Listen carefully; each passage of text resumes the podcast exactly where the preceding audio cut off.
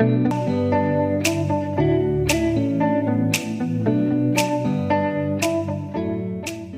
sweet friends. Welcome back to another episode of the Love Your Bod Pod. I'm your host. I'm Cara Corinne Sefeli. I'm a health coach, breathwork facilitator. I love food and make recipes. And this podcast is all about helping you heal your relationship with food, your body, and yourself. Today we have an awesome, awesome interview slash conversation with Rachel Hills. I met her in my breathwork facilitator training, and she has the most magnetic, warm, sparkly energy. I know you guys are gonna feel it as you listen to her.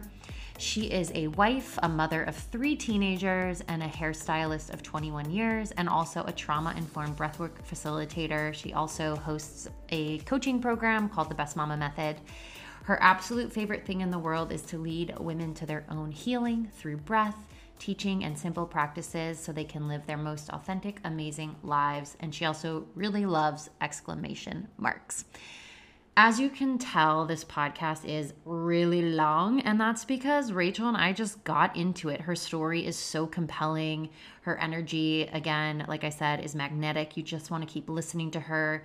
And she has a very relatable story in a lot of ways. We talk about growing up in a religious upbringing and how she was taught to associate her worth with her virginity and purity culture and eventually that transitioned into diet culture and her body and her appearance. We discussed the the like stark um, overlaps between religion and purity culture and diet culture. They are just like so similar in so many ways.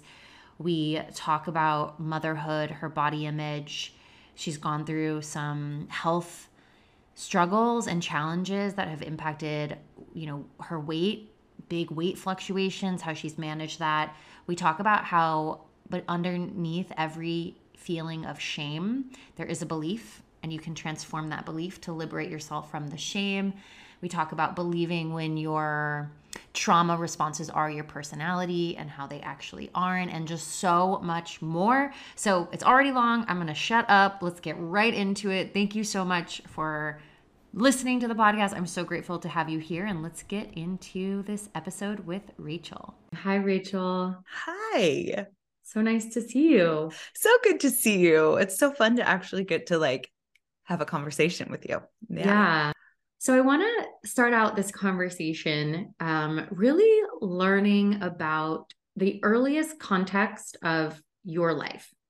I have really come to believe through my work as a coach, but then also from my own journey that like these early contexts are really formative and they play a role in shaping who we are and what our motion, motivations in life become. So, to start, what is that early context that I would need to understand so that I could understand you and like who you are sitting across from me right now?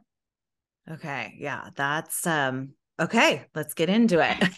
I will, I'm going to start this by just saying that I did not understand what you just said, like, uh, until like understand that the context of our lives plays such a role in our lives until I was probably 34. And legitimately just like the tip of the iceberg of understanding that like everything in my life that has played out was all based on this like foundational element of things. So I love that we're starting there because I think it has everything to do with where I'm at now, how I got here, all of the journey in between. And I really think that, especially with um, worthiness and body image and all of that stuff, like that has all played a role with with how I grew up. So I'm one of six kids. I am the fourth and first girl. So I am the fourth child of six. And I grew up in a super religious home. So parents or people would always ask us if we were like, Are you Mormon? Are you Catholic? Nope. We're just straight up Bible believing. My dad was a pastor. Um, so I grew up in a very fundamental Christian home.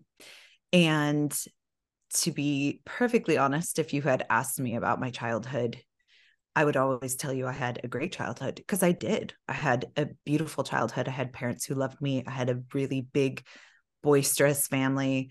Um, I had like I basically spent most of my days outside hanging out with my younger brother and like just literally exploring and it was it was amazing and just as you realize like oh wow there is some key elements of my belief systems and structures that were formed by by how I learned the things in this world based on my parents being very religious. So um, we were like, you know, we would go to church every Sunday morning, Sunday night, Wednesday, and it was very much that um, foundation of you need to be good, you need to uh, obey. So I grew up just blindly obeying anybody in authority. Um, I started to have an understanding that my worth, and I mean, I'll go back just a little bit, but my, I believe it's all the story we tell ourselves too, right? Like the story that I told myself growing up could be different than even one of my siblings growing up in the same house, right? Having the same experience. So the story I told myself when I was growing up and growing up in the church um, was that my worthiness was built upon first of all my virginity and second of all that that was the worth i had to give to somebody else so that is hard that's a hard way to start out um, believing that uh, your worth isn't something you actually give to somebody else and then also because of the structures um, I was never taught to listen to my intuition ever.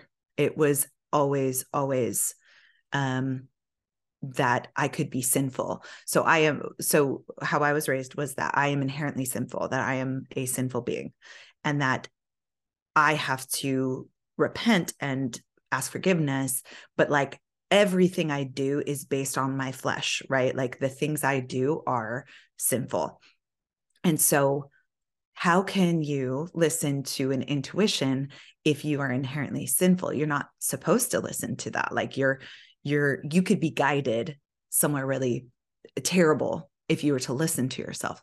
So there was no amount of what does your gut say? What do you how do you feel about that? There's none of that. It's like what does the bible say? What do your parents say? What does anybody else in authority say?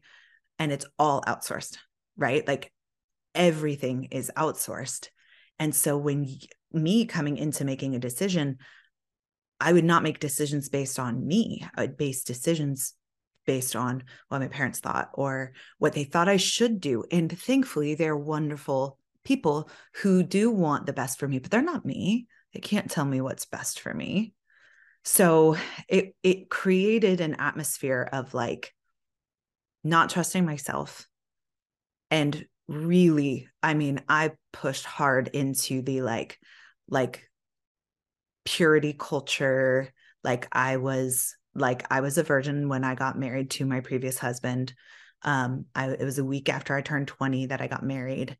And i mean i literally was like it, it was kind of a it was a moment. Like uh i i actually the thoughts that kept coming into my head like the day of my wedding that day was how can a piece of paper change everything. Like this this piece of paper. Like all of a sudden this piece of paper says that i can do these things when i've like held and gripped so tightly to this thing that was all that my worth was right? And then all of a sudden in one piece of paper in one ceremony like I that was just gone. And it was for anyone listening who has like experienced this and understands what I'm saying, like the jolting like to the system that that does is really harsh like i don't how like i don't know about your experience in this way but like did you have were you brought up in a way like that like where you had that where it was like a shock to the system of this like like I don't know, like this this thing that was like a big thing, like this worthiness in in your body. Did you have that? So similarly but different, right? Okay. So it sounds like for you you equated your virginity and essentially giving that aspect of your body to somebody else being the defining element of your worth as a person. Yes, 1000%. And and then you were dealing with something when you were going through the marriage. And it sounds like doubt like okay well if i give up my virginity to this person then what's left about me? Am i yes. still worthy? Like if once yes. this is gone oh fuck. Yeah. yes. Where does that worth lie? Right. Right. So i didn't have it into the virginity sense. I had it in my weight. Mm. and like i have to be mm. thin. Mm. yeah. Yeah. So that was that quick jump for me mm-hmm. so once that virginity was gone that's where it went. It was like what's the closest thing that is in my body? And so then that worth became what i could do and to be the best best version quote unquote of myself for somebody else. But it was always for somebody else. It wasn't for me. It was always to like because this needs to be like given. You know what i mean? Like i to be a good wife i need to be in this like in a body that is like that i'm doing literally the mostest, like 110% all in always, like to do the best. And if I'm not, that means that I'm not a good wife and I'm not honoring our marriage and I'm not doing these things. Like it, it was that was really jarring. it was a jarring situation, but it's a lot of pressure too. So much pressure. So where where do you feel like that came up with you? Like with your with your weight, that worthiness being in like your size? Well, it just felt like if I'm not thin and if I'm not being desired by men, then I don't have that much left to offer. Mm. You know, like, and it wasn't that um overt, like it wasn't that conscious. Like mm. I have much I have the ability to articulate it better now. But back then it was more of a a subconscious like feeling that I had of like this is the most important thing. Mm-hmm. You know, mm-hmm. like I have to be thin and be desired by men and that is the most important thing and if I just am found pretty and thin enough and attractive enough then like everything will be okay, like my life will be okay and I'll be happy mm-hmm. and fun. And um so I'm curious for you to kind of like elaborate elaborate a little bit more on like where did where did it go? So it switched yeah. from virginity uh, marriage and then it sounds like it transitioned into food and body image stuff. 1000% yeah. Okay. It, so take us on that journey. Yes. Okay. So once that happened i had at 16 before I got married, but, but when I was 16, I got diagnosed with um, Hashimoto's, which is a thyroid um, disorder. So basically, I had to be on medication and my body shifted. And I had always, mm, I don't like to say always, uh, the image I had of myself and when I was in high school was like I was the big girl. I was the big friend, right? Like all of my other friends could shop at Wet Seal and I was having to buy from the boys section of the Levi's because they didn't have my size in store. Okay. So I already had this like I went from like a very active little kid and then all of a sudden became a teenager and it was just like I I just was in a much larger body. I found myself in a much larger body very quickly, but I never thought anything of it. You know what I mean? Like there was like there's so much consciousness around like I I view that part of my life and like the part where I was so hyper focused on everything is so very different because I didn't really even notice but that also should have been a signal of like um like I was very disassociated when I was in my like in my teens. I was like and disassociation like for me was like I kind of observed my life from above. That was kind of how I would view it is like I watched myself interact with people. I I would like watch myself as I like had a conversation with someone, but I wasn't like present. I was like an observer of myself.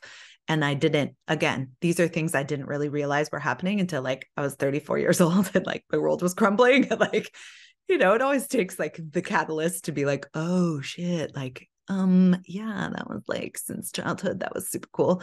Um, but during that time, I at 16, I was like, okay, now I'm on thyroid medication and my body's shifting and doing these things. And I, and then I felt that was it. It was kind of like that little, that like first hit of like someone complimenting you on the way your body looks or has changed. Right. So all of a sudden, my thyroid that was like that of a 40 year old like all of a sudden i was like my metabolism was working again and i was doing these things and i started getting compliments on like wow you look so great and like oh wow you've lost a lot of weight and it became so like oh like ooh this feels good right it's almost like that same thing as when I was young, like when my parents would tell me, like, oh, you did such a good job on this, or you're such a good girl, or you're so kind, or you're so nice. Like it's these little hits of like, oh, I'm doing the right thing. You know what I mean? Now, meanwhile, it was like, you know, I was eating uh like cinnamon rolls for breakfast and then completely skipping dinner. You know, it was just like it was not a very balanced lifestyle or eating. It was just very much like uh college life. Like grab something eat a banana in the car when you're going to class and then like i was here there everywhere working and doing all this stuff. So that started happening. And then i was like i got married and all of a sudden it was hard I think about after the first year is when it really started to affect me. And I started getting more focused on, like, okay, I need to be going on diets. Okay. So then that started the diet cycle of unending hell of, of diets. like, I once read a book about like I think it was I, I want to say it was the fuck it diet and she was talking about how many diets she'd been on. She listed them. And I was like, oh, check that one off, check that one off, check that one off, check that one off. Like I was like, oh yeah, I've tried all of those. All of those. Weird. Weird. I've done all of those things. Um, but it came, it came to be that like I started focusing on the body stuff. Like it started becoming really, really apparent as like weight started fluctuating again as I was getting into a very like tumultuous time in my relationship. And so it was like, okay, we're going to go on this diet, right? So then we start that. And then, of course, like, then you get more compliments. And then you, it's like, it was like this unending feeding of this thing. And then I would get to a point where I was like, it's not working anymore. I need to try something new. So then I would try another one. And I literally, like, it was like back to back to back for I mean, I don't even know how many years. I got I got pregnant with my son at probably um I am currently in in a larger body like for myself like in my journey um and I don't say that in like a a negative connotation just like a reference point for like where I was at, in my journey um I just want to make that clear like that's not like a oh, and then this was bad and then this was good. It was not. It was just, I happened to get pregnant with my son kind of accidentally when I was already in a larger body. And so then I have him, and all of a sudden I'm like, okay, I am working through not only like the mental of having a child, which was extremely difficult for me. It was very um I didn't anticipate how difficult it would be for me. Um, I had some postpartum anxiety that was really debilitating. Like I kept seeing my son like die in different ways, like over and over again, multiple times a day. So I like did not feel like he was safe unless he was in my arms. And so it was like I I couldn't really function very well for a lot of months after after having him Mm. But when I started feeding him, when I started actually having to nourish him with with food, I had this thought like, oh my God, I don't want my son to struggle with this thing. Like, I feel like I have felt like on the struggle bus about not only uh, just my weight fluctuating but but like the mental toll it was taking in that and it and it wasn't even as bad as it had it it ends up getting in this story but like it was just like i just don't want to have to i don't want him to deal with this. And i think that that's something that like as a mom you like you realize like i do not want to pass down my crap like in any form like in in my mental emotional like i do not want to pass this stuff down to have them have to deal with it. Like i need to be able to work through this. And and so i really started getting getting more active. And so i was like okay i'm just going to make activity a priority. And and i thought that that was very good right? Like i was like oh i'm doing this very healthy thing for myself when it was getting it's like that and all of these other things started getting more and more disordered right like there was more brain power focused on what i was eating or how i was eating or in what increments I was eating and how much activity I was getting and monitoring now, like going from monitoring all my food stuff to monitoring food stuff and activity, right? Like, okay, how many steps am I getting? How many miles am I running? How long uh, did I go? What, what heart rate was I at? Like, just very, it was, it was starting to get to that place of like fixation. But let me tell you, that was a really hard time emotionally for me and with my marriage still. Like my my marriage was hard. My previous marriage was like it was a very difficult relationship. And i own my 50% of that for sure and looking back realizing how much i really did play into that however the focus on food and exercise felt really tangible and gave me a direction to put energy that I was like, it felt good to feel control over something because I felt very out of control. And so it wasn't the absolute worst thing for me at that point. And sometimes I think like there are parts of my story, my food story that like, and body story that like I look back and I like cringe at and that point was like, oh, girl, you were doing everything you could to survive. Yeah.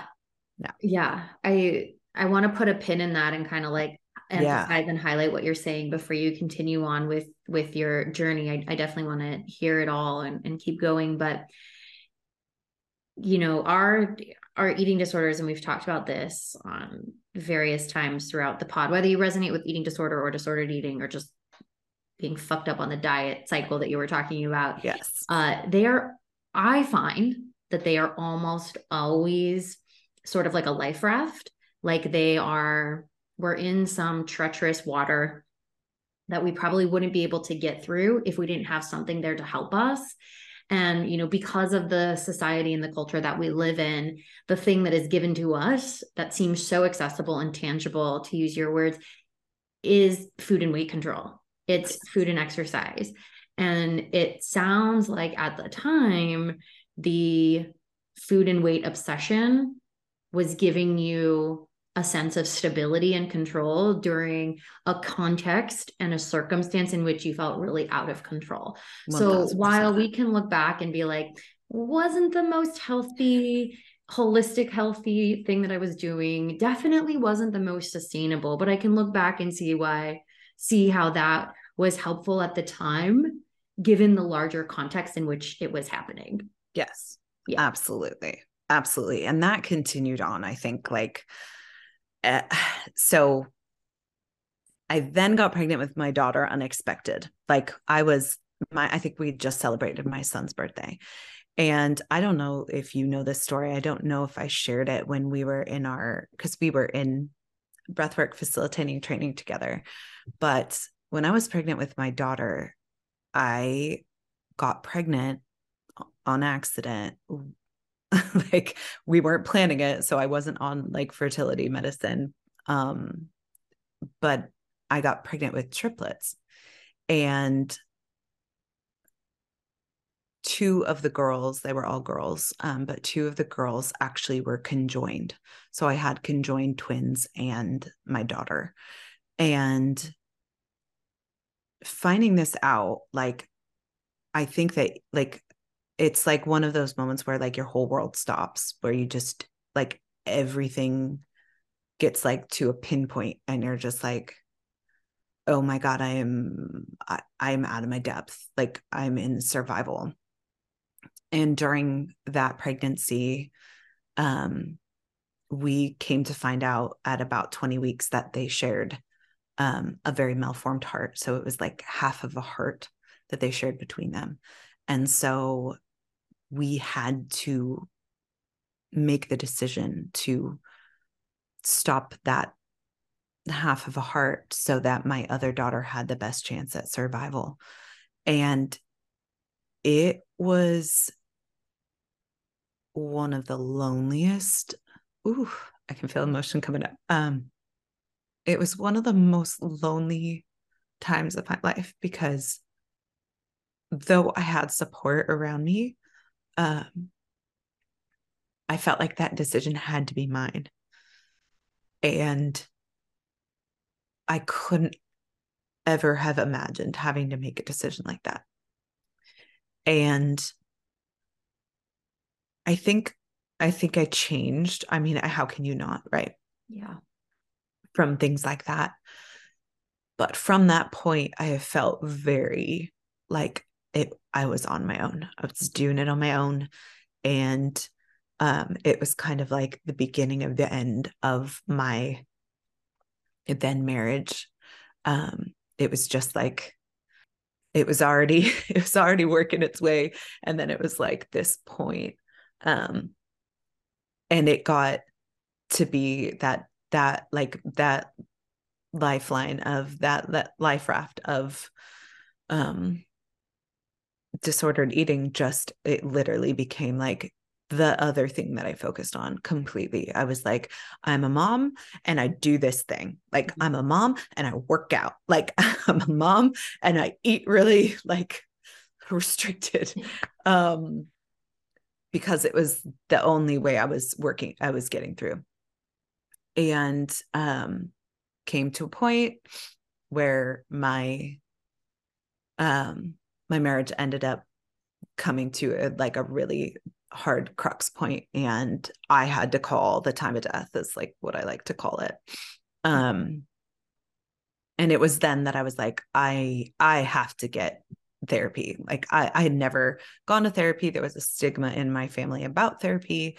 Like I love, like I said, I love my parents, but like my my dad still like doesn't think therapy is good. Like you should be going to the church, you should be getting counseling from your pastor. That's fine. But like, dear God, a therapist, like, no, that's like a whole different ballgame. So um just it's just funny. But um it was then that I started understanding that like I had childhood trauma that I was like living out of the things that I was doing in my own marriage that were detrimental to it were because I was living out of a trauma response. And I don't think that it's talked about enough that when you experience trauma as a child, that it kind of becomes your personality and you don't actually understand that that's not your personality until you're like i swear to god it's like in your late 20s 30s you start to realize like was like the thing that people thought was me was actually my trauma response and i think that that is like i had never heard of the fawn response until we went through our our uh, trauma informed facilitating training right um, I'd never even heard that response. And I was like, oh my God, like that, that is my personality. Like that, like that's what I thought I was. Like, as a child, that is how I operated. And so everyone just thought like Rachel's the one that like she's the one that's stable and she's the one that does all the right things and she's the one that like gets all A's and she works really hard and she's that like she'll go above and beyond for everybody else and she'll always make sure everybody has everything that they need before they leave the house and she'll make sure the younger ones get dressed and she'll make food and sh- she'll do all of these things and and realizing like holy shit like that I've been operating out of a system that was basically survival until I hit a crux point and was like, oh my gosh, I can't, I can't live this way anymore. And I'll add in one other thing is like, yes, there was all of these hard things happening. And yes, there were some good things happening as well. It's not all like bad or good. It's all very mushed together.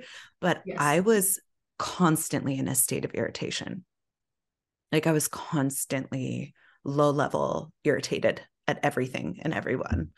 And I think that that was like, I, I also didn't realize that that was such a huge part of like, I was living in discord with like who I actually was and not listening to myself for so long that was like causing this like it's almost like when you hear someone play music and it's off and you're just like oh, oh, oh like like makes your ear kind of like twitch like you're just like oh god like it feels that way. It's like the more i started understanding how much how much of my experiences and my my mechanisms and my beliefs were all based on these other things that it created like a it needed a dissonance to be able to see that something was off and then and then it kind of came to this point. So that's that was like the beginning. Like that was really long but, but no it's it's perfect. I'm glad you went into that and i want to kind of track back. There's a couple of couple of things that i want to track yeah. to what do i want to track to first?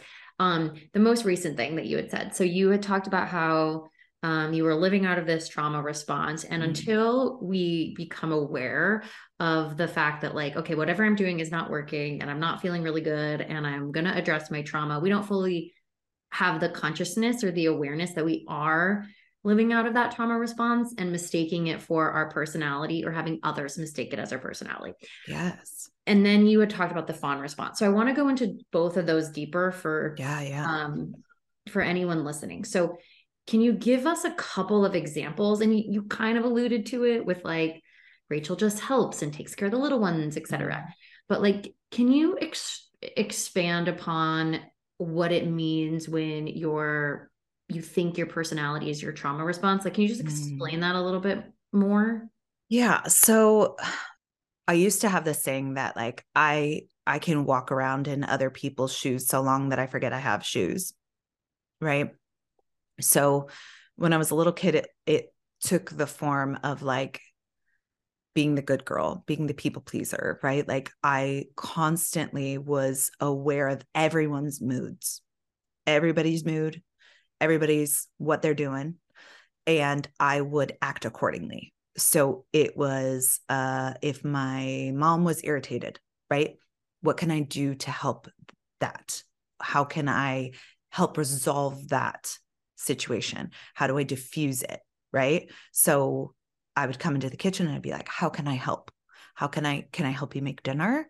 Because I knew that that would elicit like a calming or a softening because she was overwhelmed. And so I knew that I could perceive it because I was hyper aware of everyone's mood, not realizing that like I was looking for safety, right? Like I was constantly looking, am I safe?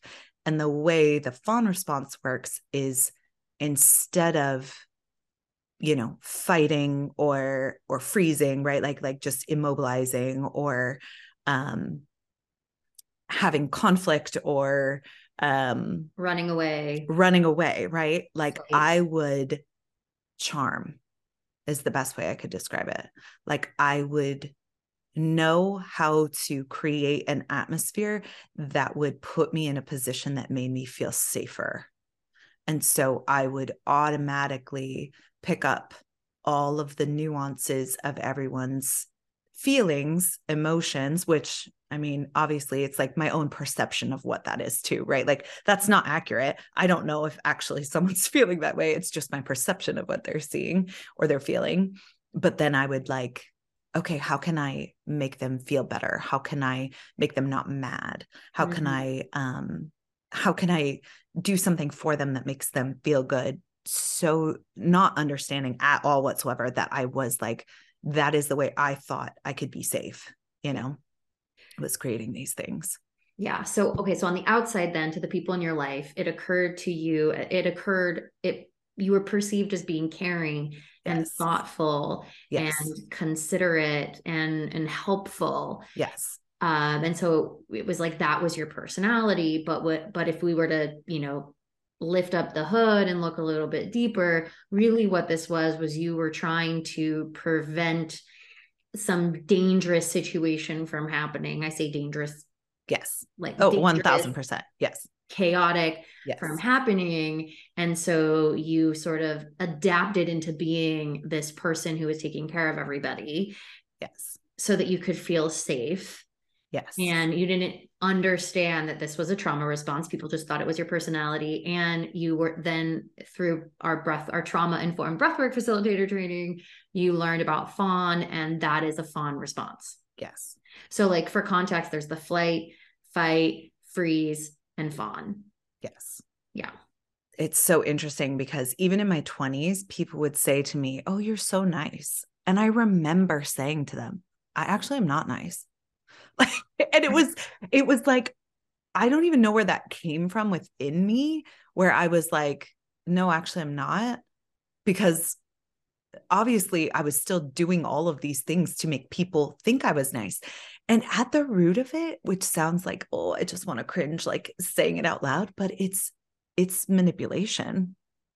like it's manipulating for a purpose, right? And it's not of bad intent, Right. But it is a form of manipulation, which I had to start realizing like, oh, I can fall into that very easy to try to get my way. Or I have a really hard time asking for what I need, right? This is like a lifelong of like trying to like speak my needs and feel okay about having needs and not like full shame and just having a need, which PS, we're all needy. We all need things. Mm-hmm. But even asking for that, I started realizing that I could figure out how to have somebody ask me if I needed something, if I started getting emotional, mm. or if I if I like would do a, like a a bid, right? Then I would get enough attention that someone would be like, "Hey, are you okay?" And then I didn't have to ask; I just could speak it. And I was like, "Oh, oh like there's an uh, there is like some strong manipulation techniques in there like they, they're deep man because it was like a form of it but it was in it was keeping me safe at at least in my in my mind that was the thing that was putting things together so that i felt safe within my home. Yeah. Yeah. And it wasn't malicious manipulation right? No. like when we heard the generally speaking when we hear the term manipulation we think of it as being intentionally malicious and yes. coercive. And while fundamentally you shape-shifting your personality and doing the bid that you were referencing like is a form of manipulation but it wasn't coming from malicious intent. No but like you're intentionally acting in a way to elicit a specific outcome which is manipulation Yes. yes.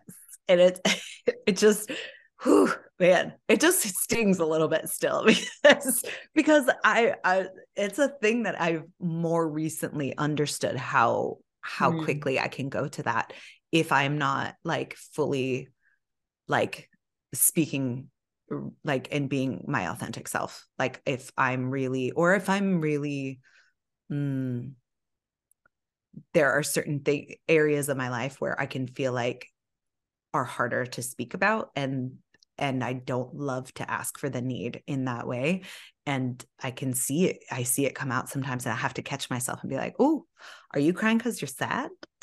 are you actually crying cuz you want someone to ask you if you're okay?" You know what I mean? It was it's it's very interesting when you start being aware of it, you know looking so. at it. Yeah. I mean, it's a conversation to bring nuance to because you know, the adaptation that you developed, right? The fawn response of Right. taking care of everybody, like it was a protective mechanism. So, like, while yes, the bare bones of it were manipulation, but like really you were doing what you knew how to do to keep Yes. yourself safe and to keep a peaceful environment Yes. in all these different situations specifically like when you were growing up and so Yeah. I can understand your persp- your like ick vibes now maybe as like Yes. an adult but like Yes. when i'm hearing you describe it like i'm just like you were trying to keep yourself safe and that's all you knew how to how to how to do and Oh, for sure. you know For sure. I have much more grace for the little version of me. When it comes to me now, I'm like, oh girl, you know better. You know what I mean? Like, like, hey, you aware. Like once you weren't aware back then, there was no awareness that that was a thing. That was just like how I operated. But once you're aware, then you can like hold yourself accountable a little bit more. Like, mm, is that really what you are you really trying to do it that way? Like, wow, you must have a you must be having a really hard day. Do you know what I mean? Like, right. all right can we do this a little different like i talk to myself all the time it's it's a whole it's a whole thing so okay question for you okay fawn response like did you had you known about fawn response Um, I had learned about fawn response. I don't know when or where or why, but I was uh, definitely familiar with the term. okay Um, I kind of started my personal development a little earlier than you, Okay. hence like I see you not kind of I understand like not really learning it until we were in breathwork, which I think was last was that last year, 2021? yeah Yeah. yeah 2020, I guess two years ago now, because it's 2023 now. yes But- yes um so yeah um i was familiar with it you know i i um yeah i'd been doing personal development work and stuff for like a while. It's not the most well-known one right? Like it's always flight fight or freeze are the most familiar ones. Yeah i just had um, never heard of it before like and i had been in therapy and doing different things but like it was just not an awareness i had yet but maybe it wasn't i wasn't ready for it yet you know what i mean? like it clearly the language hadn't come yeah. either right? Like you Yeah. hadn't been exposed to the language of fawn and what that means. Yeah and i guess it was divine timing maybe I Like, you think so. I mean, heard about it I learned a lot in that training. There was a lot going on, but yeah. But did you do you feel like like with your story, like do you resonate with using that like or being in that or how how did that look for you like growing up or you know awareness around that? It's funny that you asked that question because I never really identified with it, but you know, listening to you talk about how you identified with it um, and how it showed up for you, I can see areas and times where I have done that, where I'm like, okay, I'm going to try to diffuse the situation Mm, but I've never related to it as being a fawn response as much as I've related to it as being like, I want to diffuse the situation. And so I'm going to do my best to try to diffuse the situation. Mm, And so I don't necessarily relate to it as a trauma response for me. Hmm. But that doesn't mean that I haven't engaged in some type of fawn esque behavior. Mhm. I just think maybe it's been more conscious, whereas for you, it seemed like it was an unconscious thing. Oh and so that might be an, a really important distinction to make yeah. because like trauma like you having your personality become a trauma response often is unconscious behavior Yes. So i think that's the distinction so it's not that like i haven't engaged in fawn-esque behavior it's just that it's been more of a conscious act so i don't relate to it in the sense of trauma Right. totally makes sense. Yeah, because I mean, I would say that I have uh, fought, froze, right? Right. Like there's other responses that I have had in different elements of things where I was more like, oh, like I'm shut down right now. Like I, for the example for that one for me is when I get into disagreements, when there's disagreements around me or um like uh so we're a blended family. So my now husband and i have three kids combined together. Um but like teenagers like they question you a lot. And i actually love it but like my system gets a little activated um by like disagreements or um like in my brain i'm like oh they're fighting or like they're like um my middle daughter this is a perfect example. The other day she was like i don't understand why we need to put our phones out on the counter when they shut off. We have it like their phones shut off at 9 i don't understand why i have to put it on the kitchen counter if it already shuts off. Like why can't i have it in my room charging? And like my husband and her were just going back and forth and it was like getting more intense and i like could feel my entire system come up like my whole body was like shaking and then i literally just started falling asleep. Like my body just goes into shut down. like full shutdown like 100% like just absolutely like it gets activated and then it's like okay we're going to go bed now. This is too much. Like it's too much. And it's so interesting to like i hadn't noticed that too before like oh wow that really happens to me when it feels like there's a lot of energy you know like when there's intense energy that happens my body can very quickly be like no it's bedtime. It's like doesn't matter what time it is just rachel's going to bed now. Like she's taking a little napper. Like that's just what's happening. Mm. so it's just it's very different than like i can see that that happens to me in certain aspects of things. But now that i know like and i'm aware it's so different. Once you're aware like i mean awareness changes everything. Everything. it changes because then you can be like oh and i will say I think something that I have really actively been working on is having compassion for myself in all of the ways, right? Like, of course, you want to go to sleep right now because this feels like upsetting, you know? Like, of course, you want to like diffuse this situation and not ask for your needs because it feels kind of uncomfortable. And like, I totally get it. Like, oh, of course, you want to scroll on your phone for an hour. Like, you really have a hard question to ask someone and it's it's going to be a harder conversation. Of course you don't want to be it like thinking about that right now you know what i mean? And just having compassion for my coping mechanisms you know what i mean? Like ultimate compassion for myself you know? So. yeah. And what you're saying right now reminds me of a of a real i think it was you that made it where you talked about the difference between numbing and comforting. Yes uh, yes. So I feel like that's a perfect little segue. Okay. I, I do want to, I, I, at some point, I'm going to track back to a couple of other things you shared in your story, but like, yeah. I trust that we'll get there. For sure. Or if it's meant to be talked about, we'll get back to it.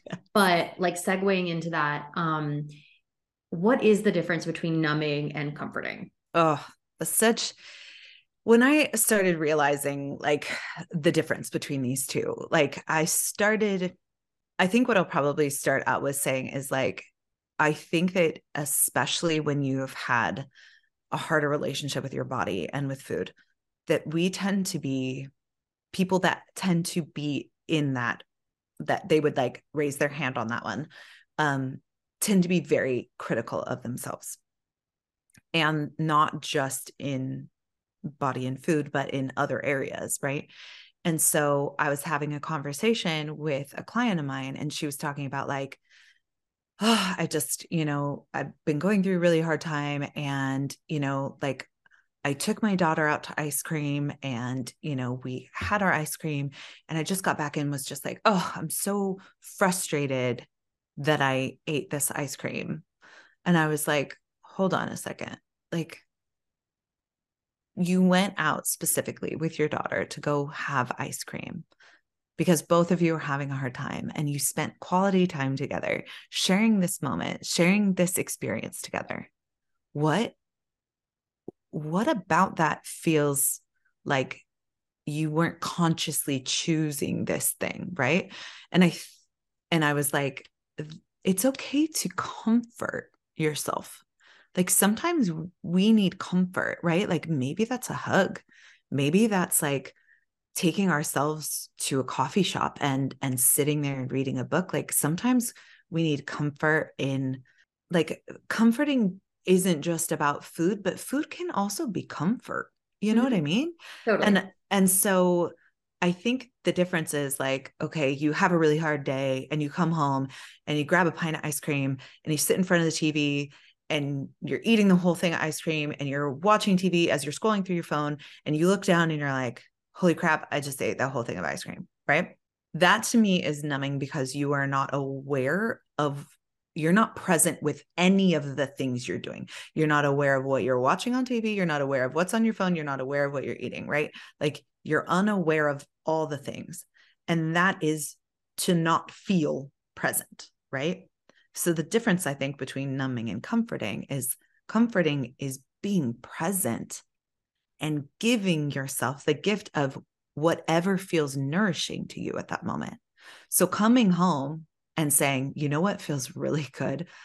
I have that special ice cream in the freezer and like Phish Food is my favorite and I can't believe we still have it and like I'm going to like just eat some marshmallows and chocolate fish right now and I'm going to allow myself to watch the Great British Baking Show because I freaking love that show and it makes me feel good and I'm going to sit here and I'm going to enjoy this. Yes. Being present in it. Yeah the two things are almost the same thing. Do you know what I mean? But it's the intention behind it and the awareness of like, you know what? Like, this actually feels like someone giving me a hug. This actually feels like a nourishing thing I can do for myself that, like, it feels good. It feels good to me. And so that for me is like when I started recognizing because I had such discipline around food and restriction around food that I would like, you can't. Oh, what was this phrase that I I used to love? I used to love and I used to say it all the time. And then now I hate it vehemently. is like, you're not a dog. You you don't like earn your treats or something like that. And it was like, or it was like something along the lines of like, you're not a dog, you don't get food as a reward or something like that. It was like, oh shit. Yeah. And it was something that I would like say to myself, but like makes me gag now.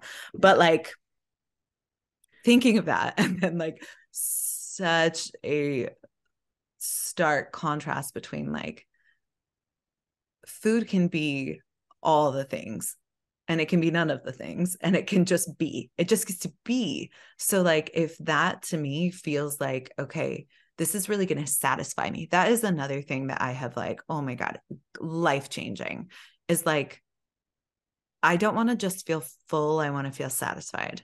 And sometimes to me that looks different every single day but like I will like legit be in the middle of like eating something, like trying to see if it's the thing that's satisfying and be like, yeah, that wasn't it. Okay, no. Like I need to find the thing that's satisfying to me because I'm like, what am I doing? I'm like eating this because I think I should. No, like we don't do that anymore. Like I want to eat because it's the thing that makes me full and satisfied, right? Like sometimes it's like I need something crunchy or I need something sweet at the end of my meal or I need something, right? Like um I love an apple and peanut butter oh, I love an apple and peanut butter. So good. So good. But it's like the crunch plus the creamy, creamy. plus the sweet plus the like, there's like textural things. And so I started realizing that with with eating too is like it's not just about like being satiated, it's about being satisfied. And I think that with comforting versus numbing too, it's not just like I'm eating this thing. It's like, no, I'm eating this thing because it feels like really good and satisfying. And I have been like mid ice cream bite and been like, this is not it. Like, this is not what I want. Like, I thought it was, but it's not. Do you know what I mean? And like understanding and knowing that.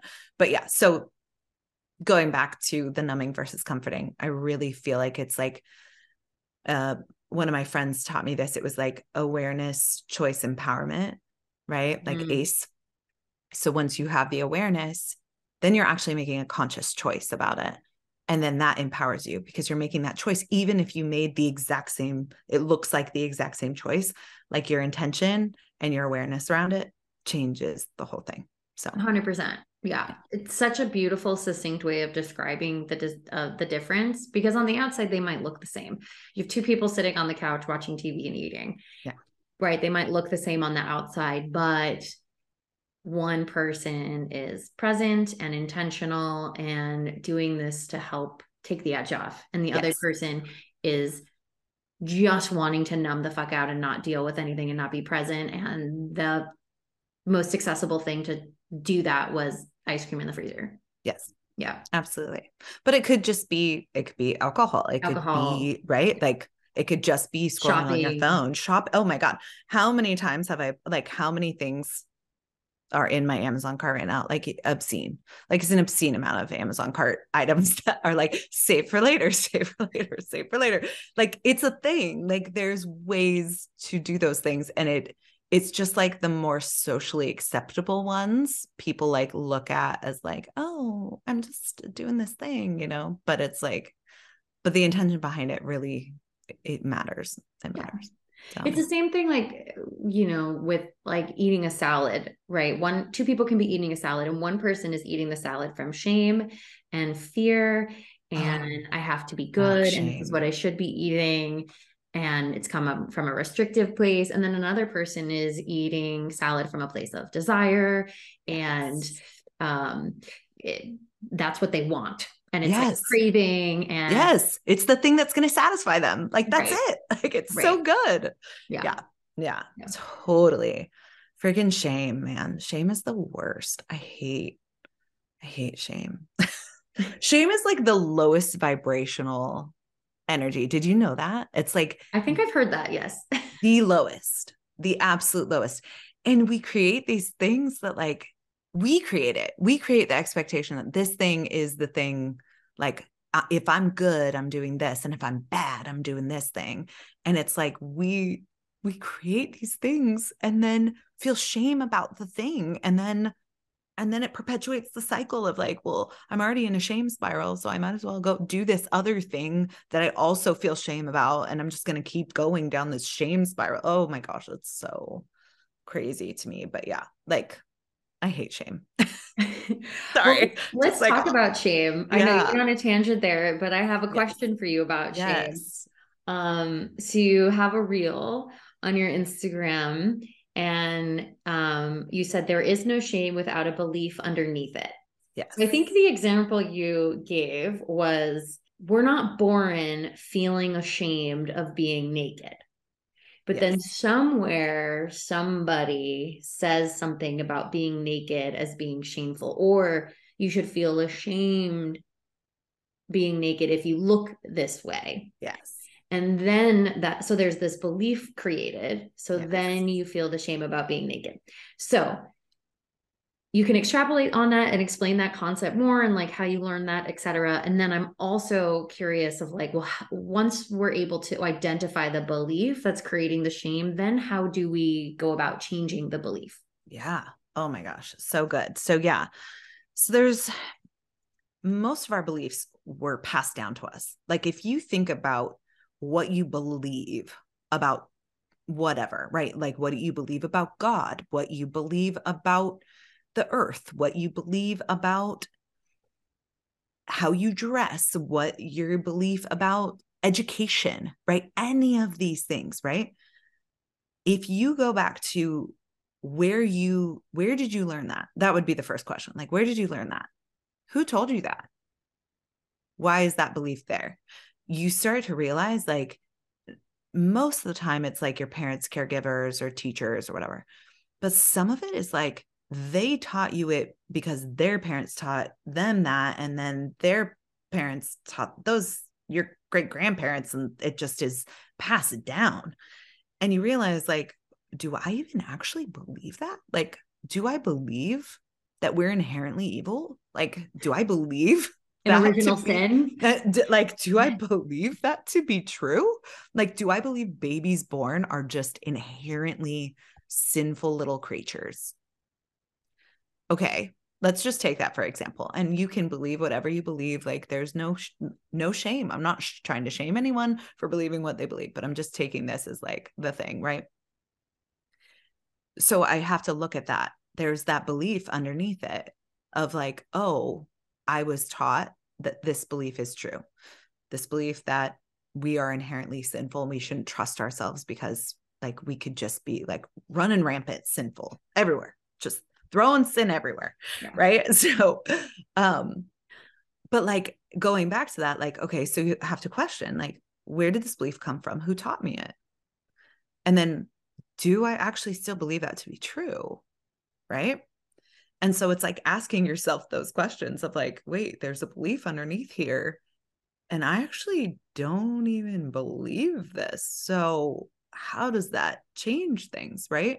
But if that belief is underneath there and someone taught you it, there will be, that's why you feel shame around it because uh, we can even go to like, well, I mean, let's, let's get into it. Like self pleasure, right? Self pleasure was taught in my whole, like, that was a no go. Like, that was absolutely like not a thing, not a thing you could do. It was not even talked about. It was like dirty, it's a dirty thing. But I know for a fact, I have friends who've grown up in homes where that was completely normal and fine, right? But did I, once I discovered it, cry every single time and beg God to forgive me for doing it every single time because I had so much shame around it. When my friend Susie next door, right? Like her parents don't care. They're like, hey, like it's your body do it, explore, just wash your hands, right? Like, there you go, right? Like, this is normal. She doesn't ever feel that shame because there was never a belief that it was bad. Right. So there's all these underneath beliefs, fundamental beliefs that we have that we don't ever go back and check if we even believe them anymore or who taught them to us. Mm-hmm. Like we don't question it. We don't mm-hmm. we don't go back and like evaluate the things that were taught to us unless we're like really getting doing the work. the work. Yeah. Yeah. You're just like, like, doing the work. Ooh, yeah, that's it, man. Like, ooh, we're going deep, man. Yeah. But but yeah, so so that's where like there is no shame without a belief underneath it that it should be shameful or you should be shameful in that. And that's the difference between guilt and shame, which I just want to point out is like guilt says something I did was wrong. Whereas shame says, like, I am bad because, and that's why I'm doing this thing. I am inherently bad. And so I do this thing, not I've done a thing that I consider bad, mm-hmm. if that makes sense, mm-hmm. or wrong. And so it means that you at your center are the thing you should be ashamed of, right? Like you are the thing that is wrong or bad instead of I've done a bad thing. Right. Which is probably why you were like, I hate shame so much. And you get into these shame spirals because, like, when you believe you are the bad thing and that's just like who you are, how, where it's like, if you do a bad thing, you can change behaviors. Yes. 1000%. Like, if you're the bad thing, right. What the fuck do you do about that? Right. There's nothing to do. No. Right. Oh, that's why it's so bad. Like that's why that's why I hate it so much. Just because I think that we hold on to a lot of shame that we do not that it, it's not even ours. It's not even ours. Right? I had it's it's very interesting. I had my um one of my daughters wanted to chop off her hair and it, I freaked out because she's like this gorgeous hair. And I was like, like like totally like upset about it. And i was like i actually got mad. Like i got mad. And i was like why the hell am okay I, this is a me thing. Like i need to go be by myself for a minute. Like i don't know why i'm getting upset right? And i i ended up like i was like i'm just gonna breathe. I gotta do breath work. Like i'm just gonna like we're gonna rock this through because something's up. Like i can feel it in my system. Something's happening and I come out of that breathwork session just bawling my eyes out and realizing like my mom wanted me to dress a certain way to be presentable right? Her mom wanted her to get a perm and wear skirts to be presentable. And here i am fucking doing the same exact thing to my daughter because it says something about me if I let her do this, right? Like some it says something about the way my mom, right? Like for me, dressing in too short of skirt, my mom would have people come and tell her, like, You're Rachel's skirt is really short, right?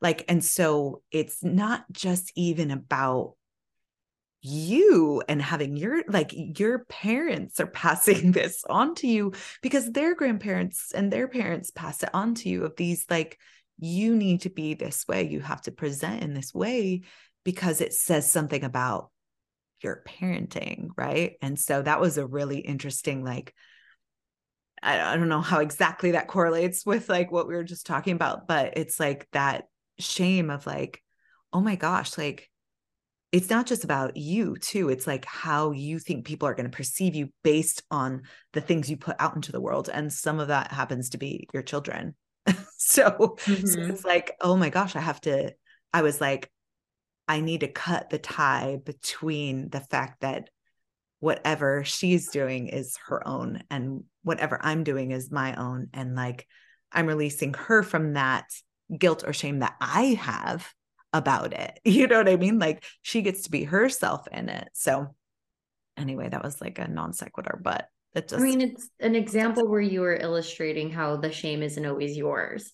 So, right, like having, like, you know, hypothetically, let's just say having short hair is shameful for a woman because it's perceived as masculine. Right. right. And so, and like, let's just say that was the example that your mom gave you. So, when your daughter wanted to cut her hair short, you were experiencing the shame that your mom passed down to you and then you were potentially going to pass it down to her and then she might have potentially had this shame and, and it, she isn't even the originator of having no the shame that short hair is somehow shameful for a woman. Right. Exactly. Exactly. So it just is, it's insidious, you know, like until you check those beliefs. And so eh, for me, it's almost like I use shame as like a canary in the coal mine, as like, why am I feeling this this way the shame and it, it, doesn't happen as often now at all but like why am i feeling that and then i start checking like what is the belief underneath that that I'm like telling myself? Like, what's the story underneath that? Mm-hmm. Because that's really where it's coming from. And if that story isn't even one that we want or believe, then why are we holding ourselves to the shame that is connected to the belief we don't even have anymore? Like, so wild. Yeah. Um, and that's a really good tip for like anybody listening um of when you're feeling an unpleasant way, when you're feeling shame, etc to ask yourself what is the belief in the story underneath this and doing that inner work and self reflection can be so liberating so that's just like a hot tip for anybody just hot tip for everyone tip. yes yeah it's just let shame like never waste a good shame right like just like never what is it it's like never waste a good trigger right like it's it's like if this is showing up like use that. Just mm-hmm. use it as a little, yeah, little mm-hmm. segue mm-hmm. for sure. Yeah. Yeah. Okay. Let's, I, I want to touch on something quickly. Yeah. It's been like running through my mind. So you, you know, in the re- beginning of your story, um, and then you were kind of just speaking to it now when you were talking about shame. And it's something that I've read other people talk about. So I'm not going to be the most articulate articulate here, but really talking about this overlap between religion. I'm only mo- I'm most familiar with Christianity based, yes. Bible based religion. So really looking at the overlap between like purity culture and diet culture. Oh. And I was reading about how Sylvester Graham, who later created the graham cracker, was a was a pastor, I believe. Mm. Um and he believed that eating a very like bland clean pure diet and like restricting certain types of foods made you more pure and more godlike hmm. and then you you know so like you know diet culture is also rooted in like puritanical religion stuff oh yeah and then you were talking about how like we you know self pleasure was sinful and and shameful. So like we're you're indoctrinated into having shame around your body like inherently having shame around your body which i'm yes. trying to i'm connecting some dots here in my brain about how like diet culture teaches us to have like shame about our body. And oh yeah we're not born being ashamed of cellulite or a belly roll. There's a belief that we're taught that's handed down to us that makes us ashamed of those things. Just like in your story there was this belief that self pleasure was shameful but then there was somebody else in another household who never got that narrative. Just like there are, are countries and and civilizations around the world where they don't have the narrative that that having round body parts or jiggly body parts is shameful. Oh, I we could go so deep on this because there is such a intertwined.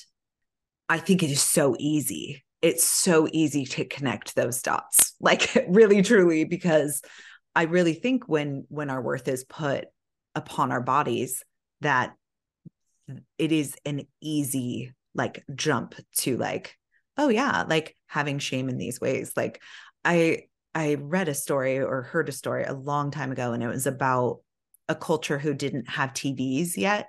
Had you have you heard? I this? think it's it's Fiji. Yes. So yeah. Fiji didn't have TVs for the longest time, and everybody was just living their best lives, like you know, mm-hmm. normal human beings living lives. Weird, mind blowing, right? like just living your life, not thinking about and obsessing about things. Um, and then they brought TVs over, and all of a sudden, yeah, the women were trying to conform their bodies to what they were seeing, right? Mm. And I think that with purity culture, first of all, I just, oh, it just,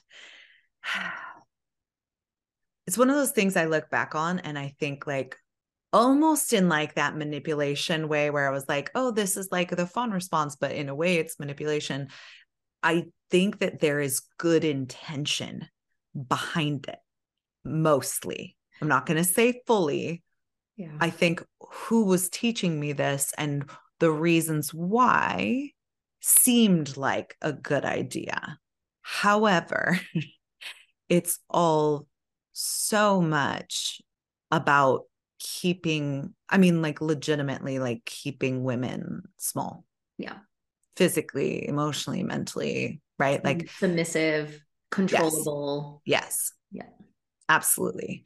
And so i think it is such an easy jump. And i think that that's why that jump happens so easy for me is because when your worth is put in your body like literally what your body is or what it has to give to somebody else then like that's such an easy like jump yeah the next thing is like okay well that's the closest thing i can find is yeah. this thing right to hold on to well and you talked about you know you're you were taught that you have original sin and you're inherently bad and you can't trust yourself Yes. And when we look at what what dieting teaches you is it teaches you you can't have intuition and you can't yes. trust yourself and you have to put your faith in some external authority. Yes. Diet, diet, diet, diet. So there's so many overlaps and similarities between. Your religious upbringing and religious upbringings in general and yes. diet culture. Like they are kind of a segue into yes. one another because you're taught that you're fundamentally flawed and you need some authority figure so with religion it's god or your pastor or whatever right. and with diet culture it's like whatever diet is trending at that that time and you're not told to trust your intuition and you're not told to listen to your body right so if you have these urges to self pleasure you're taught that it's bad and you should ignore it right if you have cravings for sugar or for rest it's bad and you should ignore it there's just a lot of overlaps here. It's basically the religion of diets. Like that is like it, it's 100% and okay, so we're wired for the familiar, right? Like we are wired to go towards the familiar. So whatever feels familiar, which diets do, right? Like that diet culture feels so like control familiar. yourself. Yes, because it's all about control and restriction and oh man, just like white knuckling everything. Right. Do you know what I mean? Like just like okay, like if you're not doing it well, and you're not like then you just need to put more effort into it like just do more then if you're not getting the results you want just do more mm-hmm. be more restrictive which is just like oh it's yeah it's just insidious it just goes deeper and deeper and deeper into that but yes you're 1000% hit the nail on the head it's like so easy to just pop right into that because it it feels like comfortable in its agony. Do you know mm-hmm. what I mean? Mm-hmm. Like it feels very, very much the same. So. Yeah. Like I get what you mean with the familiar of like, okay, I'm in there's something inherently wrong with me and I can't trust myself and I need to seek something outside of myself. Yes. To control and to fix and to make me better and to free me from this shame that I'm feeling or supposed to feel because of some inherent thing about me that I cannot change, whether it's original sin or the cellulite on my butt. Right. Absolutely. 1000%. Same, same, same. Like it just is. I actually, okay, so this is kind of a funny story, but the first time I went to the first therapist I ever went to, she asked me the question, Well, what do you want? And I literally looked at her and I was like, I don't know. I've never asked myself that question. Right. Like that's how far like outsourcing everything had been for me. Like I didn't, because I still didn't trust myself. I wasn't listening to myself. I was starting to hear things, you know, I was starting to recognize like something's off, but I didn't have the idea that like I had never asked myself like what I wanted. I just did the things I thought I should do. And so it's like I just overrid everything that my body was trying to tell me. I overrid when like the only thing I could eat was like chicken and rice because uh like I had debilitating like stomach issues where like for months I I was like like everything I put into my body hurts. Like I'm just doubled over in pain all the time. Like, hi, anxiety, like, welcome. Here you are. Like this, like, but I didn't know that that was going on because I was so easily overriding every, every signal, everything. Oh, my hair's falling out. Like, oh, that must be that because I'm eating too much like fast food or I'm eating too much like um, you know, genetically modified food or something, you know, like I would give it like excuses in my head of like, oh, it must be this thing. Like I must just not be doing it good enough right. or as extreme enough or whatever. And all of these things were like signaling, like freaking red lights blaring in my face. And I was like, no, I'm really good at just bypassing all of that, ignoring all of that, and just trusting that somebody else knows better than me mm. all the time mm. for everything. Mm-hmm. So, yeah. And even to this day, I will say to this day, I just had a conversation with a doctor on the phone for my daughter. And it was a very frustrating conversation.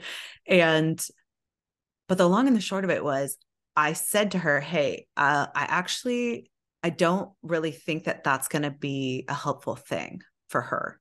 And she said, Well, too bad. Like, it, that's what you need to do. And hung up the phone. And I realized it took me like an hour to like process like and be like wait just because she's a doctor doesn't mean i have to listen to her. And it was like i still have like sometimes those like quick like oh my god i have to do this because someone told me I that i had to. Or like someone brought up this thing and that that looks like a good thing to do so i i have to do that thing. And it takes me like a good hour to like be like wait wait wait hold on hold on. Actually, what what is my gut telling me right now? Like what am I feeling right now? Why do I feel like I have to trust this person that sees my daughter for 10 minutes every 3 years? Do you know what I mean? Like why am I trusting this uh, person in authority, quote unquote, as like that's the person that has all the answers instead of me and my knowing my gut and knowing my daughter, right? Like it's this, it's so weird and hard to override from years of like outsourcing that, right? Mm-hmm. Yeah. So, yeah. Yeah, that's a pretty potent example. And it's a skill, right? So, like anyone listening who kind of relates to that, you become better at listening to your intuition and sensing it and then thus and honoring it because it's one thing to hear it it's another thing to like trust it and act on it yes you get better over time and it sounds like through all of the work and the deconditioning and things that you've been doing have a, has allowed you to even have the experience where you took an hour to process and say hey maybe yeah. i don't need to i don't need to listen to this person yes and following the the path of outsourcing you've talked about outsourcing your worth on your instagram mm. And you alluded to it right like the virginity bit right yes but just explain what you mean when you say like outsourcing your worth. Okay. So I think when we are taught not to trust ourselves, right? When we don't, whether you were brought up in a religious home or you, whether you were brought up in a home where they just didn't talk about that or didn't you didn't know any of this right? Like it doesn't have to be just because of this experience that i experienced. It just happens to be that that was my experience and it led to these things. But i realized that i in kind of like knowing that or feeling like anybody in authority knew better than me like i i wouldn't ever trust myself. But also I would only find worth when someone else would compliment or tell me I was doing something good. Right. So it wasn't like, hey, that was really awesome. And I feel really good about this thing. Right. Like it was constantly like looking for approval, like ev- at every turn. Okay. This one's a weird one. And I would love if like if someone's listening to this and was like, "Oh my god, I do this too." Like please reach out because we need to be friends. Um I did not know why I was doing this, but it came up in casual conversation in therapy of all places. I love therapy. Um but when I stop at a red light, this is previously, okay. Like I will say I've I have stopped doing this. Now that I'm aware, I've stopped doing this. But this is like more recently that I have realized these things. When I stop at a light, I roll down my windows and I blast my music. Why do I do this? Because I want someone to look over, acknowledge, and think that my music is good. I'm literally looking for approval every red light. Every fucking red light I come to, I'm making sure, don't you think this is good? Don't you think this is awesome? Don't you think I'm cool that I'm listening to this music? I am outsourcing to a random stranger next to me in their Tesla, like, hey, like, you think I'm cool in my little Kona? Yeah. I'm listening to this rap music. Do you like it? Like, it is a thing. And I was like, oh my God, I am outsourcing approval. Like I need outside approval to feel like I'm worthy.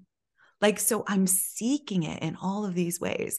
And ultimately, I mean, like, truly, truly, that is the driving force of why I had a disordered relationship with food in my body was because I was constantly using my body as like the freaking beacon in the night of like, someone will approve of me if mm-hmm. I look this way mm-hmm. or if I dress this way or mm-hmm. if I right it was a quick hit because you mm-hmm. could get it everywhere or the way my hair was colored I used to get compliments on my hair all the time and it would be like oh thank you thank you like it's like a a hit but the problem with it is because it feels good and you want more of it right? Like the more that people tell you that you look awesome and like you like you wow you look really great or like wow like you're really intelligent or any any of these things that like feed that thing inside of you right? Like the more you outsource it the more you need. It's never enough. It's like it's like chasing the dragon right? Like you're trying to like get the next hit because when it's not there, then you don't feel worthy. Right. Yeah. So when you don't have that inherently within yourself, that, hey, like I am worthy as I am in this moment.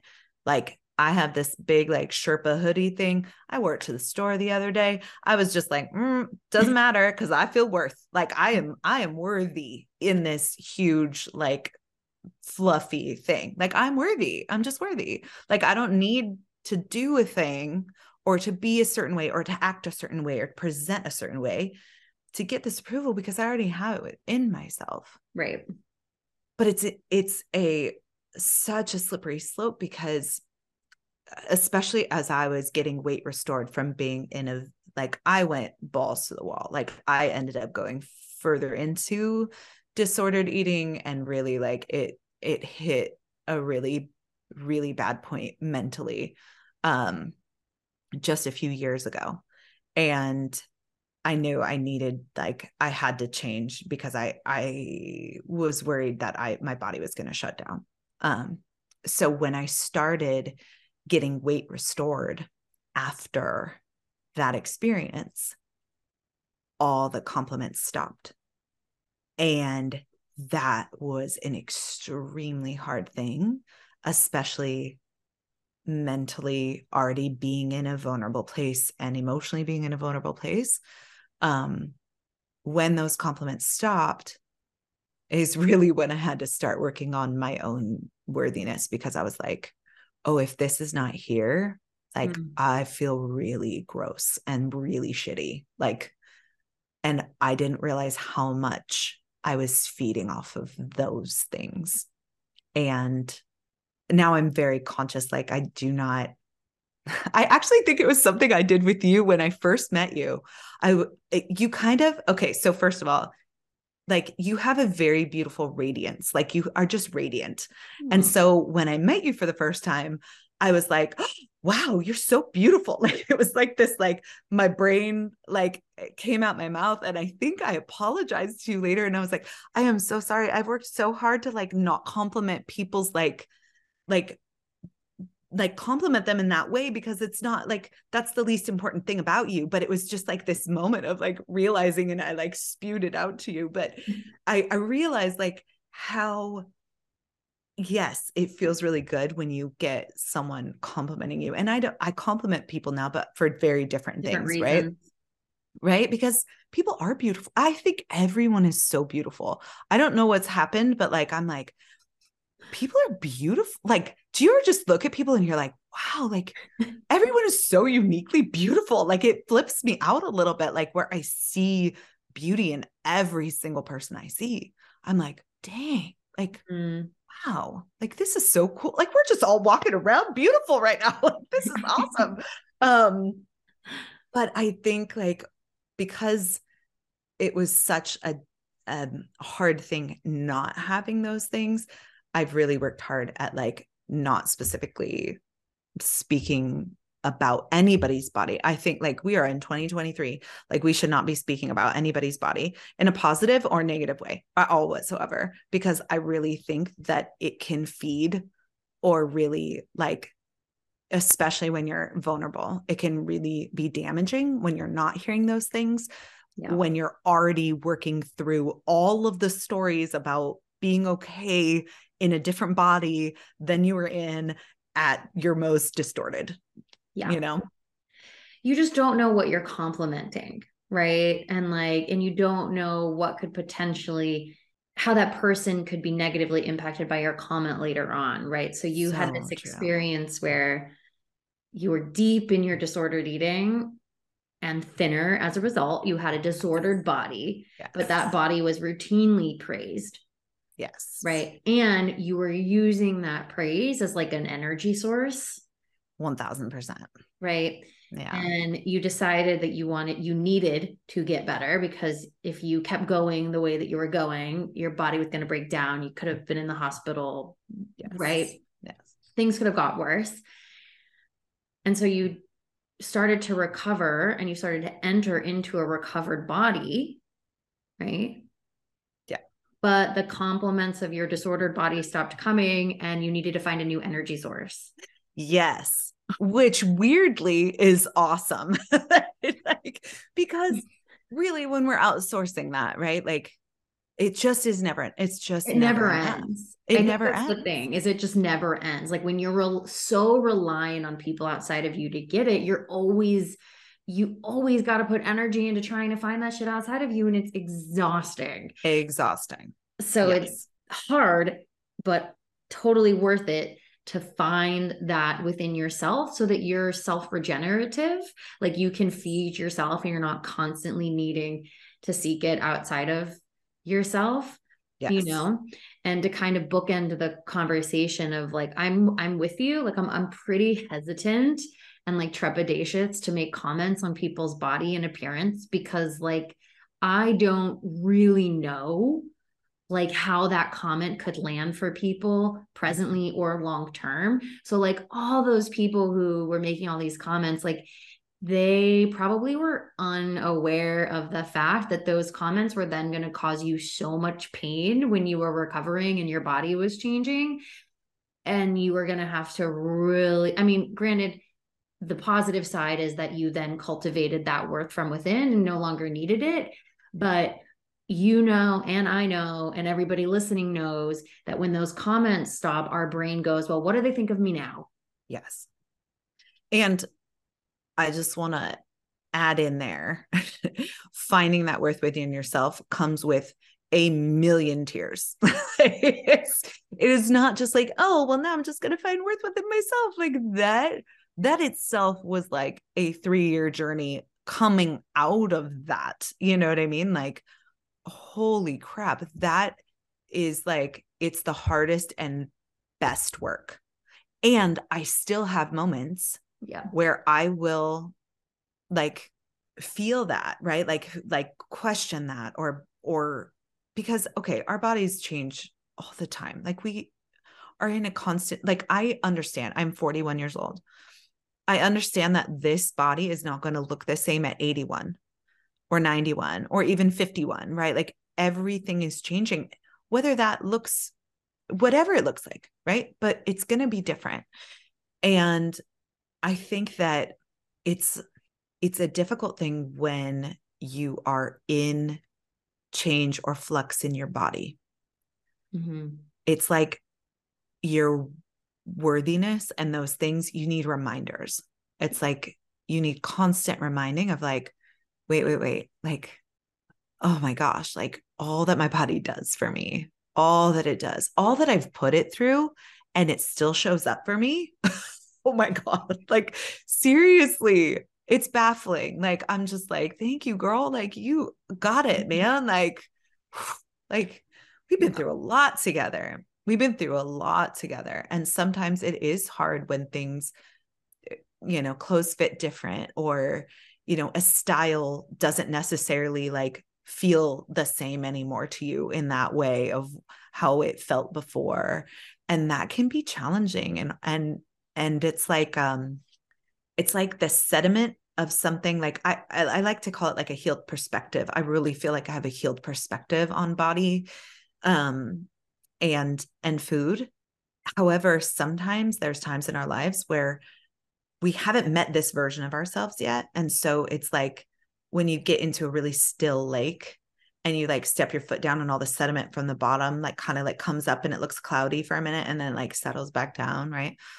Like i think that that's kind of what happens in our healing of our body um that we have these like moments where we really have to talk ourselves through those things and really honor where we're at. I just recently went out and spent five hours trying to find a pair of jeans that made me feel really good in this body right now.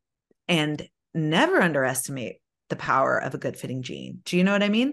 Yeah. Like, man, it makes you feel good. It makes you feel mm-hmm. good to have something that fits your body. Yeah. You're not forcing yourself into it. You're not like, you put it on and you feel good. Like, it's so important to honor wherever you're at. And sometimes, especially like in fluctuation, I have I am at like I just I had a hysterectomy 10 weeks ago. Mm. Like I have been going through hormonal craziness this last year and my body has gone in major fluctuations and feeling very out of control in that. Like feeling like the choice I had was between pain or my body staying mm. the same, right? And and it's been a really interesting time because i will say i my husband and i now my now husband is an angel walking on earth. And he is so good at holding all of it. And food and body for me has always been my like um i want to i'll go in and then I'll I, once I fix this, once I figure it out, then I'll come to you and tell you what I've decided I'm doing or whatever. And I, I want to come out like with my aha, right? Like, like this is my aha moment. Like, and I've, I've figured it out. Like, but as Glennon Doyle, I was just listening to her podcast and, and she was talking about the messy middle, like letting him see the messy middle in this aspect of my life was very difficult. Hmm. Um, because it was something I tended to, as as he put, he said, I think it's the one thing in our relationship I feel a little eggshelly about. And I was like, I get that. I understand that. mm. because talking about it makes me instantly cry. Like instantly. And I have had a healed perspective and worked through these things. But I think because, ooh, that's interesting. Like coming back to this, like full circle is like, he's the one I want to please most, mm-hmm.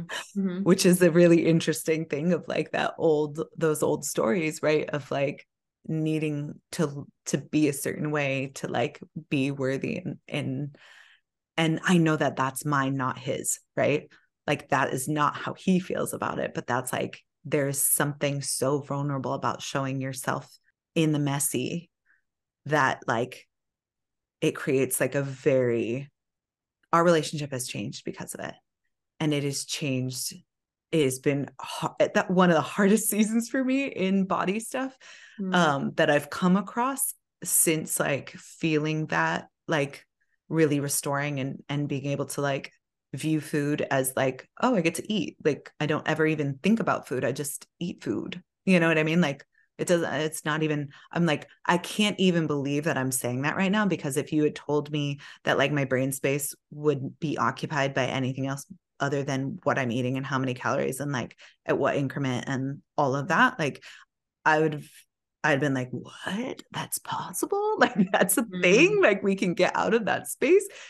But i think truly like i don't think i would have come where i'm at in my journey if i hadn't had a healed perspective of that to make space to heal all the other things. Do you feel like that? Do you feel like mm-hmm. okay. Mm-hmm. Like yeah.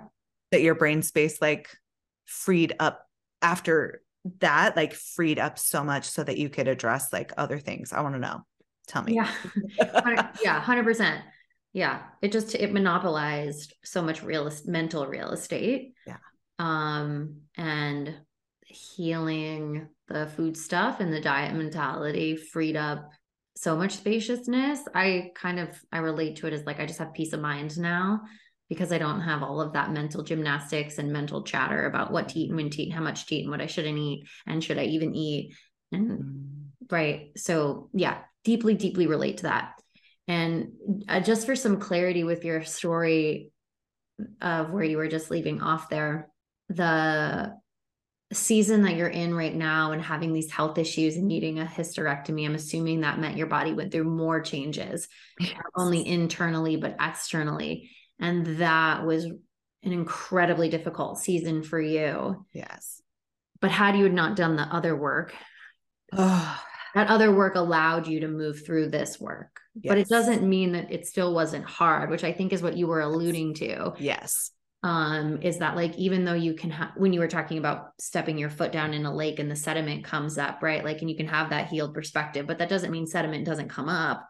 You're just more equipped at utilizing the healed perspective to talk yourself self through it yes. without it you know spiraling into a really really dark bad place. So i'm i'm thinking that's what you were alluding to right? Yes absolutely. Absolutely. So yeah it's it has this last year I had to be put on a um I had to be put on progesterone and straight artificial progesterone um causes it can cause insulin resistance which I did not know and no one told me um going into it which is just so fun so when no one wild. explains anything to you they're just like here's this drug like you should take this hormone without like any other information.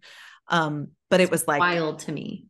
Yes it was a lifeline though because i was in so much severe pain. I um i'll touch on this a little bit just because i don't think it's talked about a lot but a few years ago my doctor had i had been bleeding like very like too regularly. I was like on my period every three weeks for a week straight. So like I would only have two weeks and then be back on.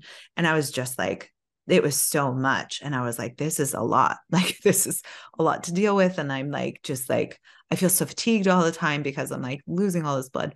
And so they offered an ablation, which is where you cauterize the lining of your uterus so you're not bleeding all the time. And casually, they mention like 25% of them end in hysterectomies you know, because they fail, but they didn't tell me what the failing meant or what it looked like or what I should be looking for for those things. So I spent the last three ish years in like chronic cyclical pain, mm. like debilitating, bent over, fetal position, hospital visits. I mean, I was at the ER like very regularly and no one could figure out what was going on. Like no one could figure it out. They were like, um, you must have had a cyst burst. You must have had this. You must have had that. But what was really happening is my my ablation had failed, which meant that my uterus literally was stuck together, but I was still bleeding. So blood would collect at the top of my uterus and try to contract its way out of my uterus. And it couldn't because it was stuck shut. So basically, I was like in labor for a week straight without any relief like and i didn't know that that was going on. I thought it was bowel related. I had to have you know all, like all of these tests done find out that it's not in my bowels because it just felt it's all it all feels very much like in down there. Yep. Uh because it's all it radiates everywhere like i was like why is my hip bone hurting like it's like all of these different crazy things um and so come to find out i had a failed ablation, which I had to figure out my own on my own by Googling, by the way. And then they confirmed it. Um, and they were like, wow, you figured it out. And I was like, yeah, I don't even have a medical degree or anything. like I just try to, we got to be on our own. We're figuring it out.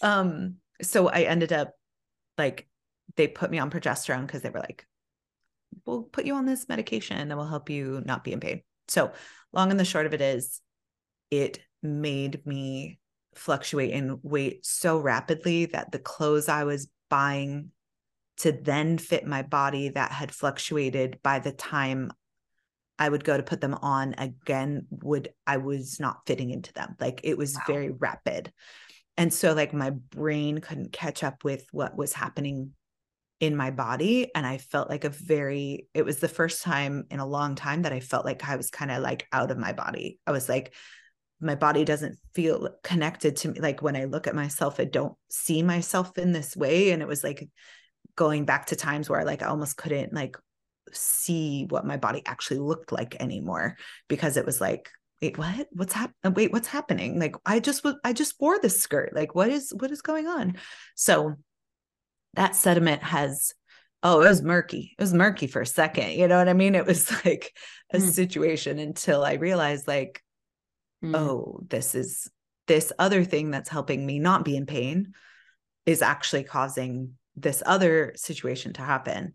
And it was like, I literally felt like those were my two options like be in pain or have this thing happen and have your body shift in a way that feels different to you. Yeah. And so ended up in a hysterectomy.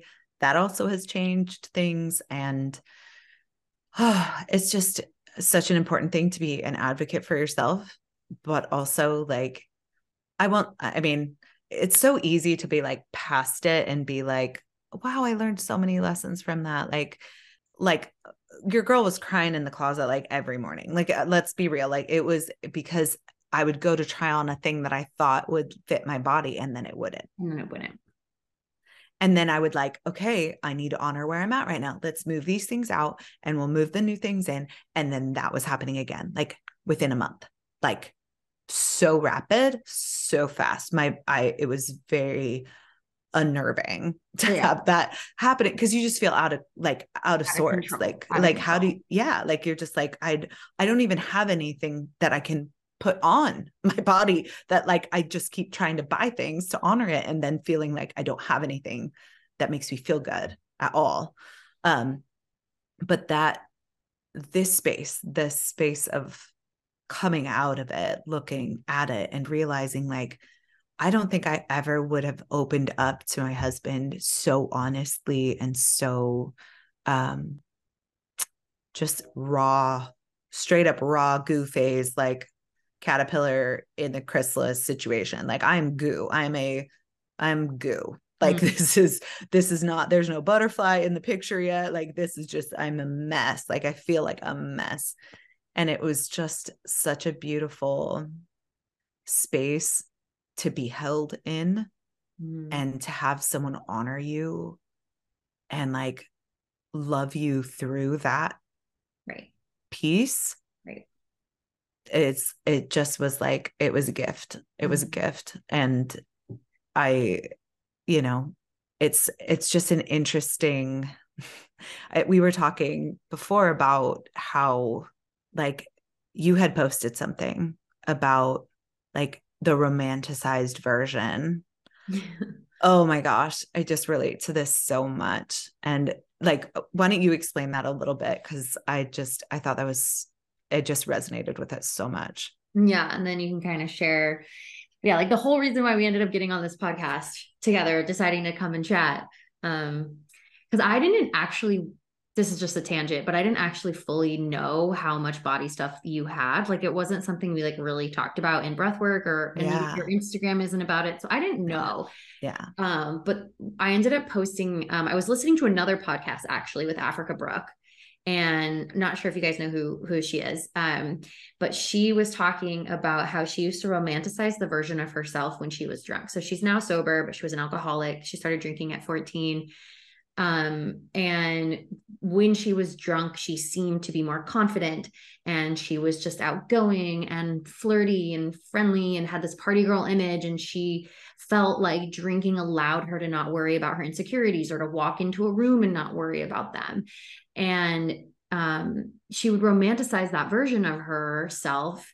And she didn't say this, but I kind of like was inferring it from her story um, that it like kept her in the addiction longer because she was like, but this version of me when I'm drunk, like I'm so amazing. Mm. Um, and then we can kind of look back when we're in a healed perspective and look back and kind of romanticize that version and reminisce about it and almost like maybe we should go back there like maybe I should drink again um without really reminding ourselves of just like how dark and how bad it was. And um as she was telling her story i just kept thinking about how we do that with our disordered eating. So we romanticize we we're like oh like I was so thin back then and I was so happy and I really was more confident and like everything really was better. And it's like we remember these little, we romanticize it. We remember yes. the parts that were good because I'm not denying there are getting those compliments that you got, Rachel, right? Felt right. good.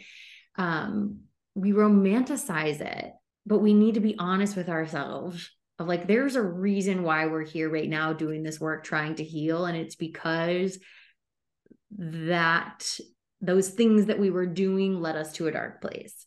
Yes. So that was the post that like ended up sparking our conversation. Yes. So why don't you talk about like your because like what you've just went through and what you just shared about your your body changing in this and having a hysterectomy and um I don't remember all of the terminology that you use, but it just sounded really traumatizing and really traumatic and like very un- destabilizing to have all of this shit happening and to be in pain that sounds horrible and i'm it sounds like you're on a, the other side a, a, a, a little more yes yes um, i will say that yes okay. i feel i feel like things are kind of like coasting right now like we're we're we're in a better space now yes yes yes yeah um so you were romanticizing so why don't you tell how what you were romanticizing and yeah. yes okay so okay i have this picture actually of me that i did not realize was still in my phone. I was taking um I don't I actually deleted like I had a whole like as probably every single one of the people listening to this podcast does, but you had like that file in your phone of the progress pictures that you've taken over this time. So I ended up deleting that like long ago, maybe like a year ago. I deleted it because I was like, this bullshit is crazy and this like makes me not feel good. So I deleted it, but I had hidden a picture that I I didn't remember hiding. And I was taking pictures of my surgery because I have a friend who is going to be going through a hysterectomy as well. And I really was trying to keep her abreast of like, okay, look at like these aren't even that bad. Like look at these like they're tiny little cuts. You know what i mean? I'm like trying to like you're get, we're gonna be okay. Like we're gonna get through this. Like just but taking these pictures of like okay this is what this is at week one week two week three week four right like swelling and and discomfort and and just giving her updates on how i was feeling and all this stuff mm-hmm. but i had it in my hidden folder i like put them in my hidden folder so I go into my hidden folder and then I like scroll up and I see this picture of myself. And I was like, oh. And it wasn't even the body that actually struck me the most, it was my face. Mm. Because I looked at my face and I looked fucking miserable. like so miserable. And I was, but in all the other pictures where I'm posing and I'm looking happy and it's cute, like look at this cute outfit I'm wearing. Like it's it's a whole different perspective, right? But the actual version, the the reason that post hit so hard was because after I had been more weight restored and feeling much more normal in my body and kind of feeling like it was stabilizing and it'd been around, you know, stabilized for a while. I went to Hawaii and I was in this season of my life romanticizing like oh man i like what i would do to just like be back in that body like be back in that body where i was and i was tan and i was feeling cute and i was having such a good time with my husband and i was doing all these things and then of course like your phone does it like brings up a picture of like when you know when you were at said place because you randomly thought it and all of a sudden it's on your phone um I see this picture from Hawaii and my husband had taken it because there was this gorgeous rainbow. And I was like, wait, wait, wait, let me get under the rainbow and I'm going to like open my mouth. So I have like this open mouth, like rainbows coming in. And I remember he took that picture and I like, I was like, oh, oh no, oh no, no, no. Like, I, like he's like, what? And I'm like, oh, absolutely not. Like the, I, oh my God, I just, I, I, I do not like the way I look in this picture. And it was like, I was in my closet being like, oh my gosh, wouldn't it be so nice if I could fit into those bathing suits again? right. Like this whole thing. And then this picture pops up. And I was like, oh, Rachel, oh, Rachel, you think you were happy then because you're not in that space right now. But like, has it ever been good enough? Like, it's never good enough. Like even that picture of me at my most distorted where my face looks miserable, like that was never enough. Like we romanticize these like versions because we think like oh if we only thought how we were now and like we're just in this body right like everything would be fine and we'd be so great and everyone could take pictures of us and we wouldn't ever worry about the angles they were taking it from or like any of those things and I was like, holy shit, I am doing that with myself. Like, I'm viewing this version of me a year ago as like the ultimate. She was like, like call me Beyonce walking down like that little beach. You know what I mean? Like I was feeling myself, right? But in actuality, like there was moments, like yeah, there was moments where I, uh, like it was great, but like there are moments where I had a full blown meltdown about that picture and how my arms looked. Yeah. Yeah. And so I just felt like that was such a beautiful understanding to come across and be like, oh, wow, like, yes, mm. yes. Like, next time you think of that, like, actually remember all of the other things that were like at play, you know, like all like you think it was just what your body looked like but it was so much more there were so more. many other things yeah yeah yeah like it's easy to when you're when you're not feeling good about yourself and then you look at a picture of yourself when you're thinner you think about when you were thinner and you're like if i just looked that way right now then i wouldn't feel the way that i'm feeling. Yes. Right? So it's kind of like a way that we armor ourselves mm-hmm. from the pain that we're feeling now by like this illusion of thinness to, is going to save us. And it's important to remind yourself that like whatever you were doing to be that small probably made you fucking miserable right yes. like the restriction and the overexercising and Absolutely. skipping out on social events and yes all the other things right um and I don't know why I lost my train of thought. I think we're getting our point across here. It's Yes. just like really easy to think that everything was fine and dandy. But you have to really remind yourself of how miserable you were in those Oh, moments of trying really, really hard to be thin and stay thin. And Oh, yeah. so much, so much. Like crying in the bathroom because your husband bought you pizza. like that for sure happened. That Yeah. that was my come to Jesus when I was at my like worst mentally was my husband after I hadn't eaten all day and I told him I hadn't eaten all day specifically bought me my favorite gluten-free pizza so that when I got home I could eat and I ran into the bathroom and I slammed the door and I started crying and I was like he's sabotaging me Whoa. Dark. and I was like, I looked at myself dead in the eye in the mirror and I was like, you're fucking done. Like, this is it. Like, your husband just went out of his way to get you the thing that was going to give your body nutrients that it needed at the end of a day when you haven't had any food, thought about you, bought the thing you like that you need for you. And you're going to turn this on him that he is doing something to you. I was like, no, we're that done was your moment. that was my that was like you're gonna eat the fucking pizza rachel like you're gonna eat the fucking pizza and then i ate pizza for like three months straight mm. pretty much So you did the Yeah. fucking diet. It sounds like you I did. referenced that earlier. i did Yeah. i was like whew, all right that was the thing i mean it was helpful i is there other ways yes there's definitely other ways but but yeah that was my i was like okay we're gonna do this but Wow. yeah started me on that Um, so this has been awesome. yes But for those, you know, listening, Yeah. um, where can they find you? So I'm at Rachel Hills Heart. It's R A C H E L H I L L S Heart. Um at on Instagram. That's pretty much where you can find me. Um I last year launched a program called the Best Mama Method, which is funny because it literally has nothing to do with parenting.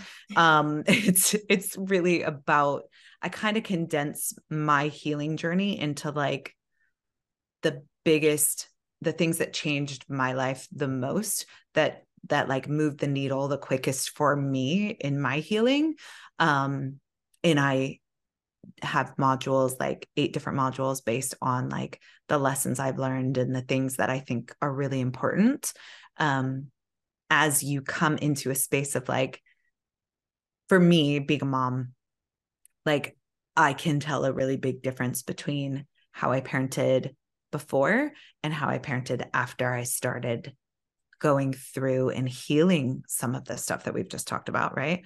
Um because i now see that parenting is really like reparenting yourself through your children.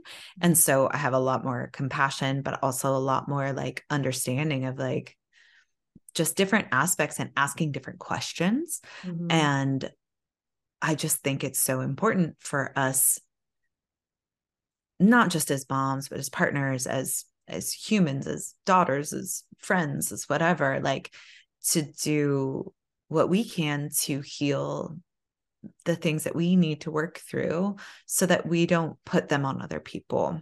You know, I think Mhm. that's what I was doing with my kids, right? Like when they wouldn't like something I I made, right? Like I would take it personally instead of being like, wow, they're a human that has different feelings. Like it's okay. Like I don't take it in that way. And I realize like how much different I approach every relationship of my life now that I have a more healed perspective in these different ways, right? So um, it's a three month, like super high touch program. Um, we meet each week, and I believe, crossing fingers, that it's going to be like ready to rock and roll this February. So it'd take us February, March, April. Mhm. Um, and yeah, it's it's a really it's a deep dive. It's like not a surface level situation. It's like for people who have like I've read a lot of self-help books and I still feel like I'm like having like these things come up, you know, it's it's more of like that space of like okay, you need someone like I love, love, love. My favorite thing to do is like to lead women to their own healing. And so with breath work, which is like, oh my gosh, it's just my favorite. But breath work is the backbone. So it's like these mm-hmm. modules, and then we meet each week. We have there's a breath work associated with each module that you kind of like can help you facilitate connection with yourself and finding safety and trust within yourself and all the good things dealing with anxiety and victim mentality and shadow work. It's it's like it's deep. We go deep. So um but that's kind of like I also hold some different groups and and different things and do some one-off classes of breathwork and I actually do some live events. I'm going to Costa Rica to facilitate breathwork um, in April, late April for um, cool. Kelly Mason's retreat out there. So um, yeah, I'm kind of all over the place right now, but just on the gram, you'll see me. I am like a touch and go in there. I'm not like a super presence just because that feels better to my system to just be there when I want to be there. So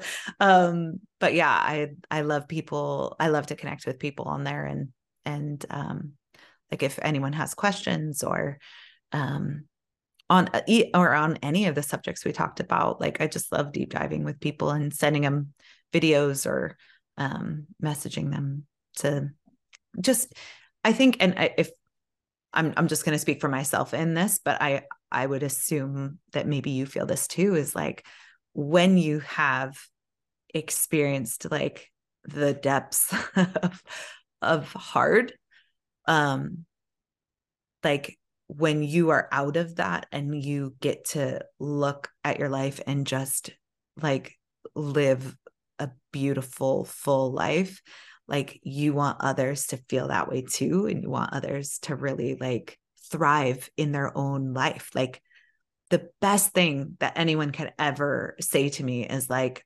i gained this knowledge from you or integrated these things right? You taught me these things and now i'm on my own doing these things and living my freaking best life you know?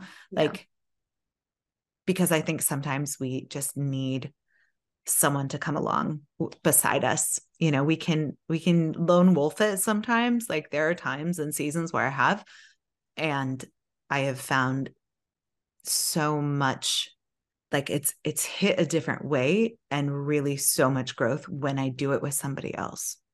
Mm. So when I have that person alongside of me who's really like the biggest cheerleader and like you can do this like we got this this super normal like normalizing the things that we're going through. It just it feels so much better for at least for my system to have someone alongside me and do that. So i love to do that for other people um and to because really like we are our own healers. I really believe that. So it's not really like I have a secret potion medicine bottle that I'm just going to give you once you join my program. But it's like, no, I'm just here to witness you discover the things that are inside of you like totally. already totally. yeah yeah i agree, i agree with that massively yeah yeah like you just have somebody help guide you to yourself that's it yeah just back like to yourself yeah yeah this has been so awesome, Rachel. I love getting so to chat much. with you. Yes, this was such a good time. I love it. I love it. Thank you so much. Thank you. Thank you so much for listening to the Love Your Bod Pod. If you'd love to support the show and give back, please rate, review, subscribe, share on social media, or share with a friend. That's the best way to keep the podcast going. Again, thank you so much for listening, and I hope you have a really awesome rest of your day.